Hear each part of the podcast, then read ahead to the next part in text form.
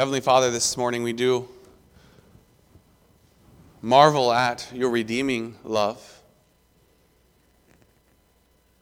That you would send your Son, your only begotten Son, to die for me, to bear my penalty because of my sin, as undeserving as I am. And yet, how glorious your love, how great your mercy. Lord, it is in that hope, your redeeming, your sustaining love, that we gather here this morning and we respond in worship. As we lift your name in song, as we respond in giving. Even now, as we turn our attention to this passage, turning our minds to what you have done for us in Christ, and then practically what that looks like for us day in and day out. Lord, I pray that this morning our hearts would be open to your Spirit's leading through the Word. I pray that you would work molding us into your image for your purpose. I pray that you would give me boldness and authority to preach the truth of the Word of God with power, with clarity, that your name may be lifted high. And we pray these things in the name of Jesus Christ. Amen.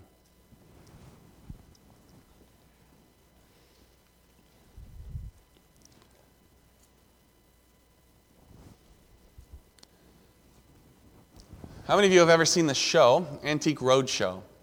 You can raise your hand. Antique Roadshow. I remember as a kid watching it often. It would be on during the daytime on TV. And uh, if you're not familiar with it, it's a, it's a show where people bring things that they found at garage sales or something that's been in their basement or just something they've had around their house, and they bring it to these people who all gather in one place to, to better understand what it is, to get it appraised. One of the most valuable things ever appraised on Antique Roadshow is a 1904 Diego Rivera oil painting. It was when Antique Roadshow stopped in Corpus Christi, Texas, back in 2012. And the man brought the painting that, and he said it had been hanging behind a door in their house.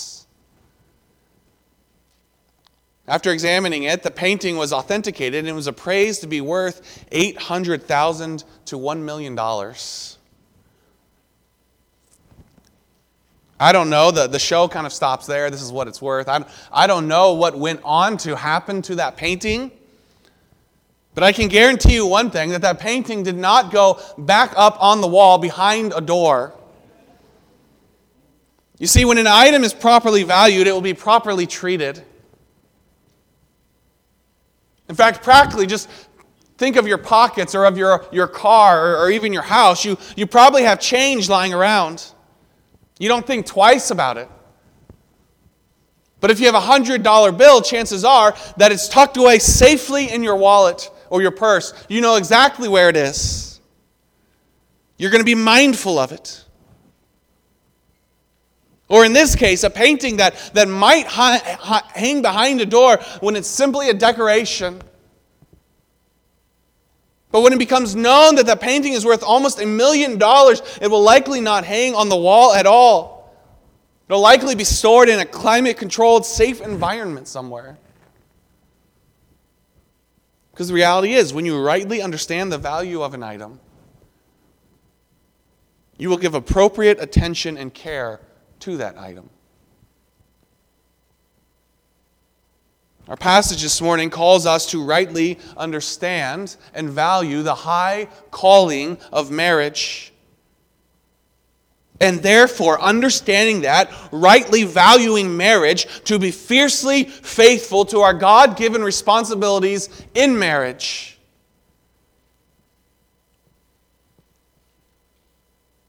And so this morning, as we work our way through this passage, we will see a powerful example and a purposeful call. May the Lord work through his word this morning for his glory. Just a heads up, my first point is a lot longer than my second point. So if we get into this and you're thinking, man, there's another one of these, the second one's a little shorter, so don't, don't worry about that. But the first thing we see is a powerful picture in Ephesians 5 28 to 32. Verse 28 starts out with the word so. That's a clue that there's a context here. There's something going on. We were in this passage last week. We saw, going back to even verse 25, husbands, love your wives. In what way? Just as Christ loved the church and gave himself for her. It's a sacrificial love. It's a love that has a goal that he might sanctify and cleanse her with the washing of water by the word, that he might present her to himself a glorious church, not having spot or wrinkle or any such thing, but that she should be holy and without blemish. This is a high calling, husbands. This is a great task to which we have been called.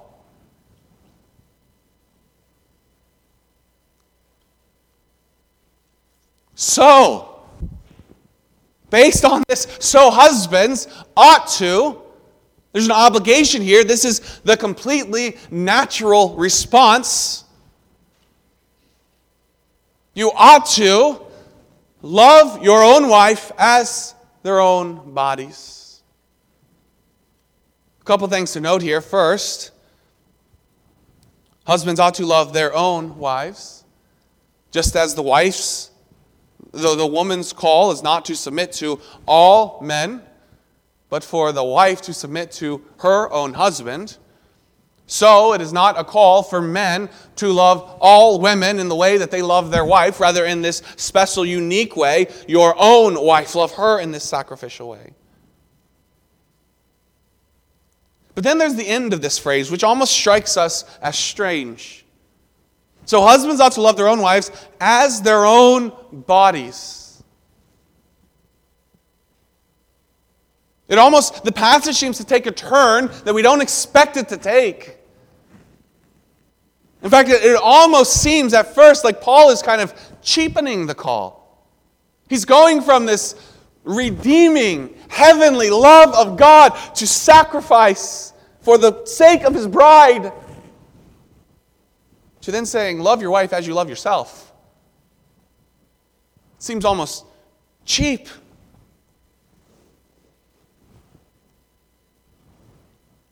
But rightly understood, this is not a cheapening. Rather, it's a practical picture of what the sacrificial love looks like. The idea here is not a, a selfish pampering, rather, it's natural self care. It is love for the good of the whole. This body, this connection, husband and wife. In fact, the, the drive behind this, the background behind this entire passage, what Paul is really getting at is that husband, your wife, is an integral part of who you are. In fact, he'll even get down to the passage uh, in Genesis 2 that you are one flesh. This is a unique union. And so the reality is that her good is your good. When you love her sacrificially, you are loving yourself because you are one flesh with her.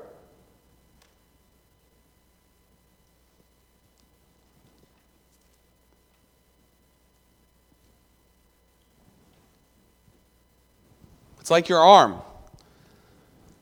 Think of your arm and your leg, they're part of one body. Or your whole your whole body, every, every part of it, if, if, if you get a shot, that's for the good of the whole body, but it's the arm that has to take the pain of the shot, right? But the arm does that because it's good not just for the arm, it's good for the whole. That is a picture of this sacrificial love, a willingness to give up, but, but it's not just you're losing something. By loving her, you're loving yourself. You are one body. So think of an ankle. I have weak ankles. I have often hurt my ankles, twisted, sprained, broken my ankles. When my ankle is hurt, my arm isn't sitting there laughing like, ha, it's about time. Or my arm cares for my ankle because my arm needs my ankle to get where my arm wants to go.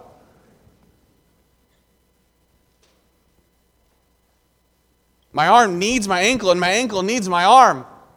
It's part of one body, each fulfilling a role for the good of the whole. And that is the picture here.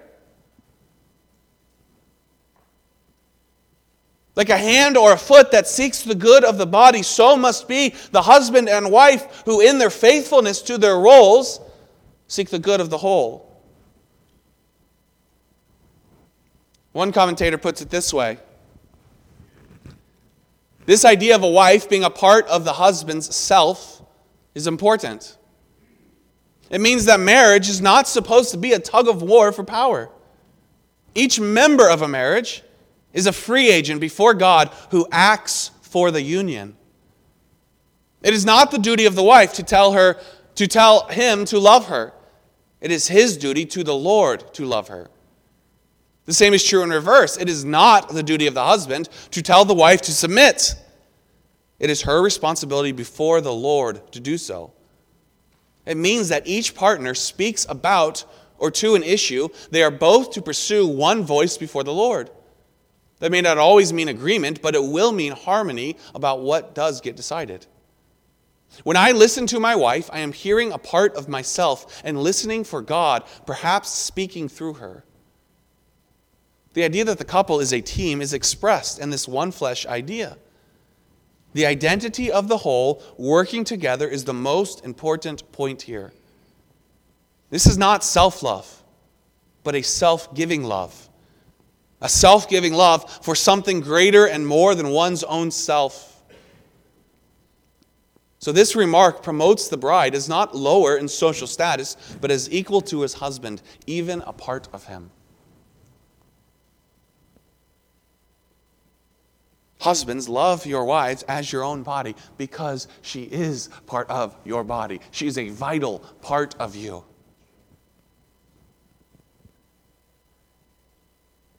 In fact, Paul goes on in verse 29 For no one ever hated his own flesh Going back to the illustration earlier, right? A, husband and a wife who hate each other makes as much sense as a hand that hate its as a hand that hates its feet or its head that hates another part of the body that it needs. Your arm cannot function. There is no life for your arm when separated from the body. That's the idea here husband and wife are needed for the whole.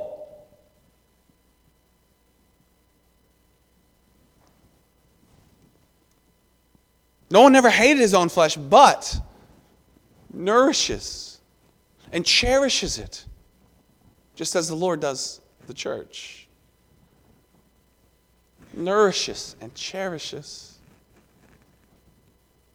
The idea there of nourish is to provide necessary or to, bro- to provide the necessities, it, it is to foster growth in. My grandmother had a little plot, or plot, a little pot outside of her ha- house that said, I tried, but it died.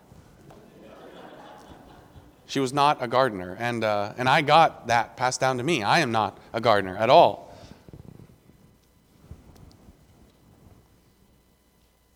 That's not just that's not a world that I operate in. But on the other side, there's my brother-in-law, Peter. Peter loves it, and he is great at it. In fact, I talked last week, I gave the illustration of the time that I was house sitting. For Peter, I have plant sitted before. He knows what that plant needs. He knows how much water, how much sun. He gives the time to it, the right soil for it to, to, to be nourished, to get those things that are proper for it, to foster growth for that specific type of plant. Husbands, that is the idea here. That you would nourish your wife in this way, that you would know what she needs, that you would put her in a position that, that fosters growth, that you would encourage that, investing in her, providing what she needs.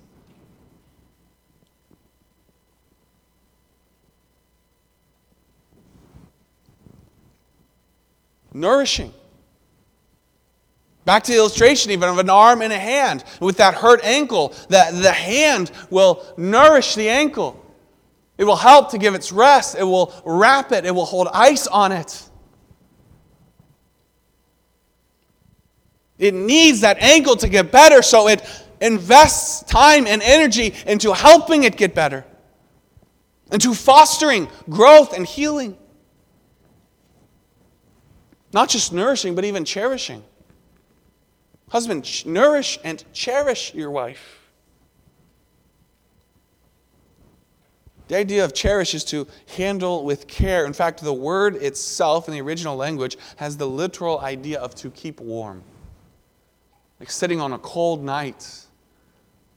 And she's sitting next to you and she's, she's, she's colder. So you take the uh, blanket and you wrap it around her. Or you take your coat off to give it to her.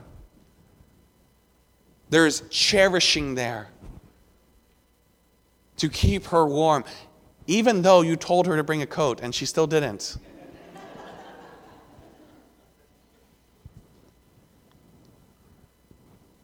But you love her, so you're willing to nourish, you're willing to cherish, to, to handle with care, even to take pride in. Think even of fine china.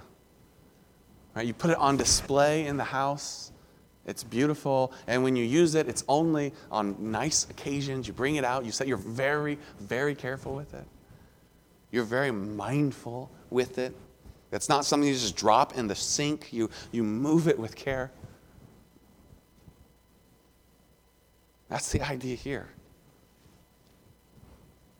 This is a love that is nourishing and cherishing. A love that is intimately invested in the good and the health and the growth of the other.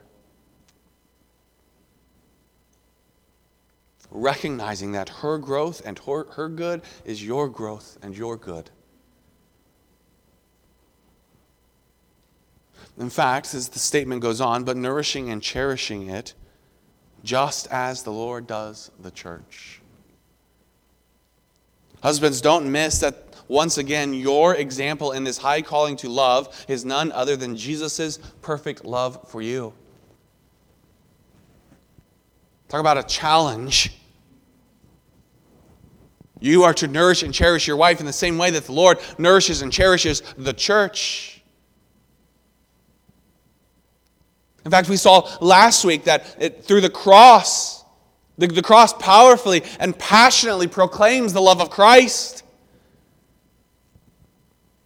But what we see this week in this passage is that though the cross does powerfully and passionately proclaim the love of Christ, it does not exhaust the love of Christ.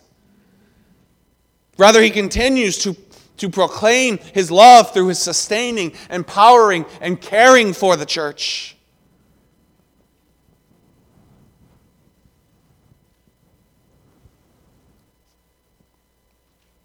So, likewise, you must sustain, empower, care for your bride, nourishing and cherishing.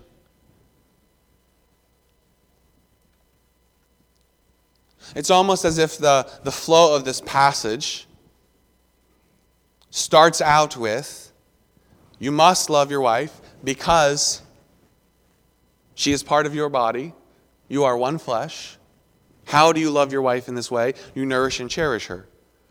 But then it's almost moving now backwards. Just as Jesus nourished and cherished the church. Why? Because she's part of his one body. It's the same idea. For we are members of his body, of his flesh, and of his bones. In fact, note one thing here Paul moves from general, husbands and wives, do this, you must do this, he must do this to now personal. We, for we are members. This is true of me. This is not just instruction for the married, this is hope for the Christian. You are a part of his body, of the church. In fact, this is a topic that's been touched on several times throughout the book of Ephesians. Paul has used this picture of the church as the body of Christ, going back even to Ephesians 4, verses 15 to 16. Ephesians 4, 25, even leaving Ephesians to 1 Corinthians 12, 12 to 31. This idea is that the, the church is the body of Christ. There's a unique connection here, a unity unlike any other.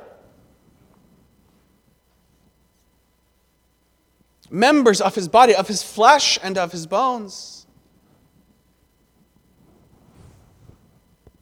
So, for this reason, here in verse 31, Paul goes back to Genesis 2:24, and this passage is really the foundation on which this whole passage is written.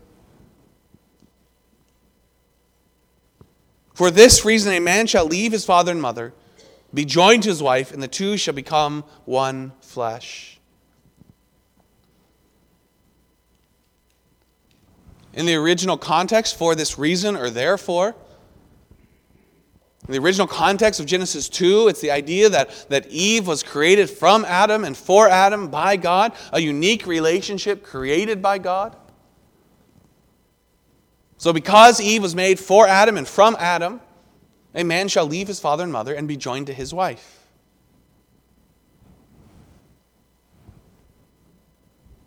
This leaving is not an abandoning of father and mother.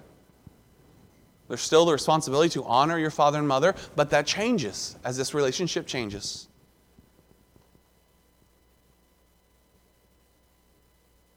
And this unique marriage union, the husband and wife, their primary earthly identity changes from son or daughter to now husband and wife.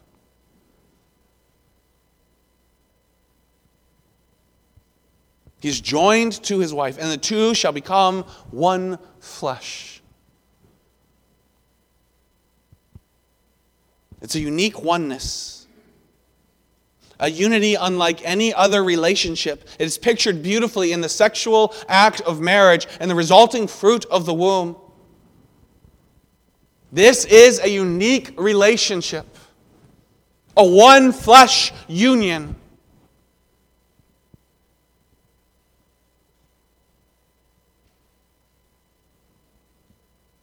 And the amazing thing is,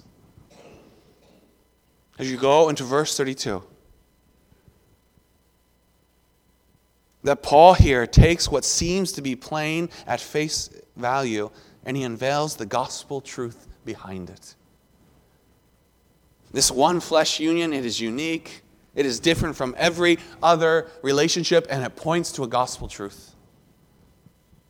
Verse 32 This is a great mystery.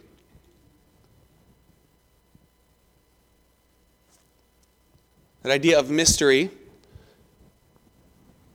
is found in Ephesians, Ephesians 1 9, Ephesians 3 3, Ephesians 3 9. Biblically, specifically here in Ephesians, mystery is the idea of what was once unknown, now made known. This was once, we, we did not see this, but now God has made it clear. So, this truth about marriage, though once it was unknown, now God has made it clear. What is this truth that He is getting at? It is a simple reality that we see in this passage that as Adam was one flesh with his bride, so Christ is one flesh with his bride. It is the gospel truth that marriage points to the glorious union of Christ and his church. It's the very thing that Paul says here. This is a great mystery, but I speak concerning Christ and the church. Brothers and sisters, your marriage testifies to eternal redemptive truths. The marriage relationship lays the necessary groundwork for us to understand our union with Christ and our hope in Him. There's another quote that I think explains this excellently. A commentator says this undergirding how we see the most basic of human relationships as presented in Genesis 2:24 is how God relates to his own community that is also called his body. This connection could only be understood once the undergirding model of marriage was in place. So the mystery in part includes this element of revealing the parallel between the human relationship and the relationship of Christ to the church, which the human relationship is to model. After centuries and centuries of understanding the unique connection of a husband and a wife in marriage that is unlike any other relationship, then Christ steps in to redeem his bride so that we can understand the gospel and our unique unity to him as one flesh. In fact, we've used the, the phrase before of the proto evangelium. That is the first gospel. So when you, when you start in Genesis, you see the creation of the world, you see the fall of man. And when, when theologians use the idea of the proto evangelium, what they mean is the first place in the Bible where we see hope of salvation that is coming. Often they, they refer to Genesis 3:15 where the Lord promises, I will crush the head of the serpent. But based on this passage, you could make a, a case that even Genesis 2:24 is the first promise of the gospel. Though unknown and unable to be recognized until Christ's coming, even in that marriage union that God set up, there is a promise of a coming union, a coming hope our union to Christ as the church.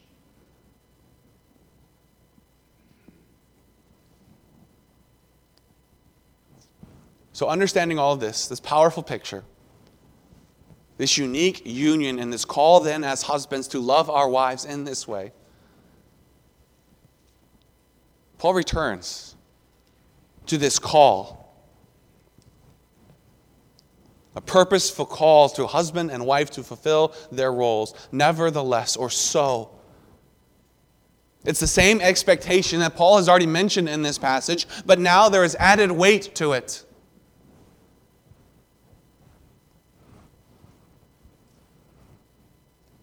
It's as if when you're, when you're a kid and your parents say, Go clean your room.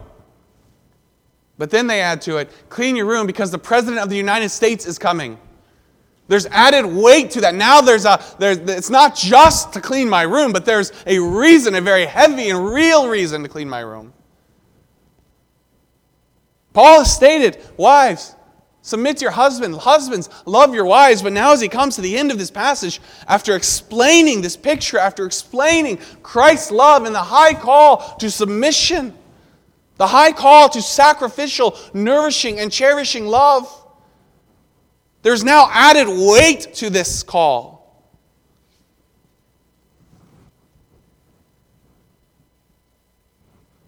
So each one of you in particular, so love his own wife as himself. The call to love your wife is not arbitrary. It is purposeful, it is weighty, it is rooted in the gospel itself.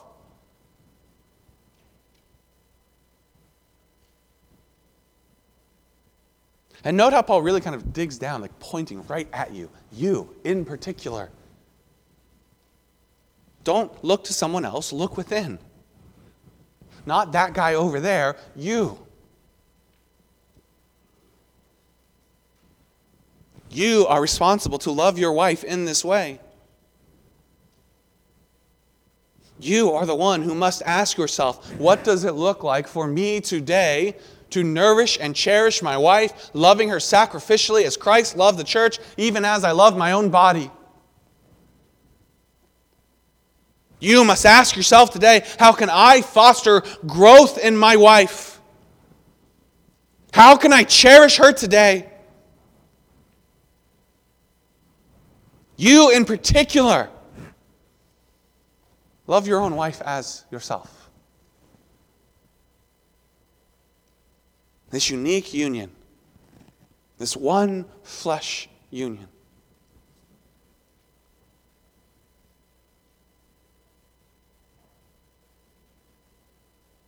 It stands out against every other relationship.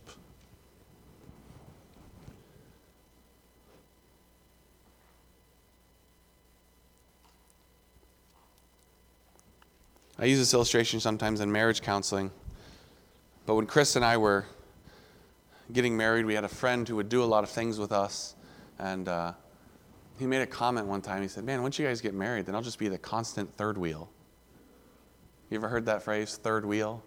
Right? It's the idea of someone who doesn't really fit. You got the two together, and then there's the one, the third wheel.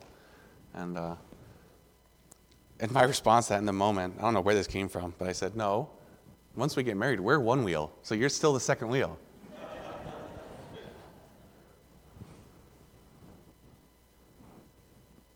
Guys, you're one wheel. So be fully invested in that one wheel.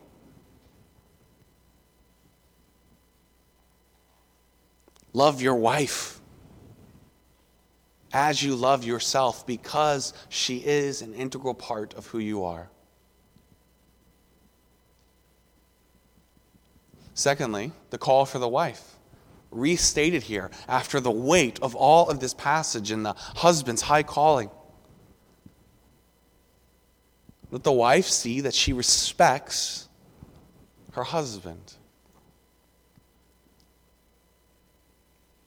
Just as the husband is called to take his call seriously, so, wife, you must take your call seriously.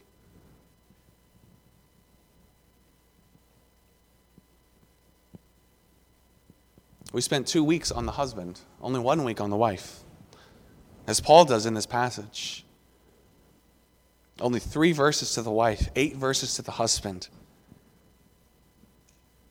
And yet, wife, you're not off the hook.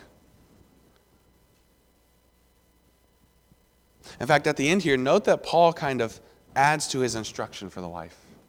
There's a different word here. He doesn't say, let the wife see that she submits to her husband, as he had said earlier. There, there's a different word here.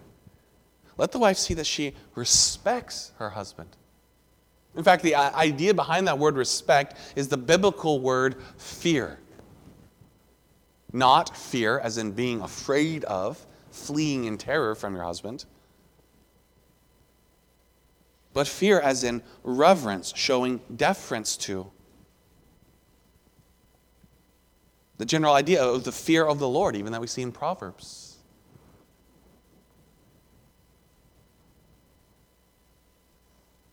Really, what Paul is doing here is he's getting to the heart behind your submission. Paul doesn't just call for external compliance, he calls for the heart motivation of respect behind that submission. Don't just submit, submit out of respect. Submit out of a, a godly fear for your husband. Show deference to him, understanding his high call to love you.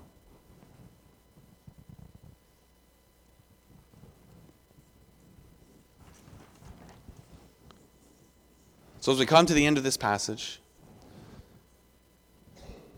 it is both a comforting reminder for the Christian of our union to Christ and a call to faithful action in marriage. In one sense, this passage is a gospel passage. It's a reminder that you have no righteousness of your own. Even as Isaiah 64 tells us, that even your good deeds are nothing more than filthy rags before a holy God. And yet, praise the Lord that your hope is not in those filthy rags that your hope is in Jesus Christ and his righteousness, a righteousness that is yours by way of your one flesh union with him.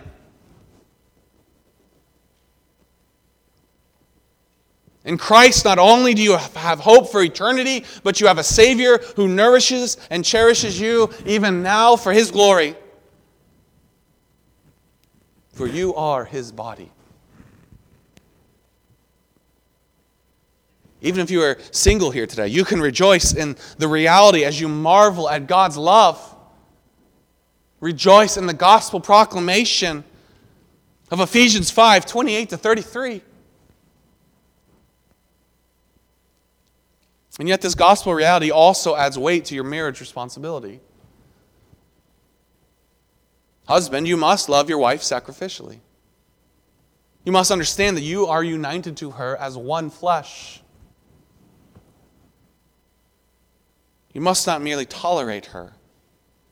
Rather, your loving headship must nourish and cherish her.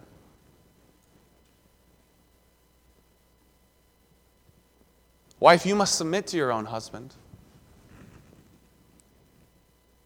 Understanding that you are united to him as one flesh, not merely to tolerate him, but you must respect him.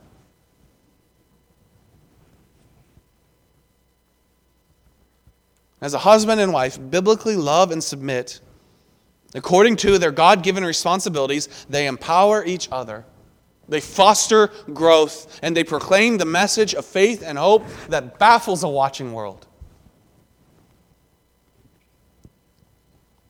So, brothers and sisters, as we close this passage, be faithful in the power of the Spirit, even as you marvel at the love of God. For your temporal marriage is founded upon and boldly proclaims the eternal truth of God's great love. So, husbands, be faithful in loving your wife sacrificially. And wives, be faithful in respecting your husband and in submitting to his rule as God appointed head. Both members for the good of the whole. One body stepping in unity for God's glory.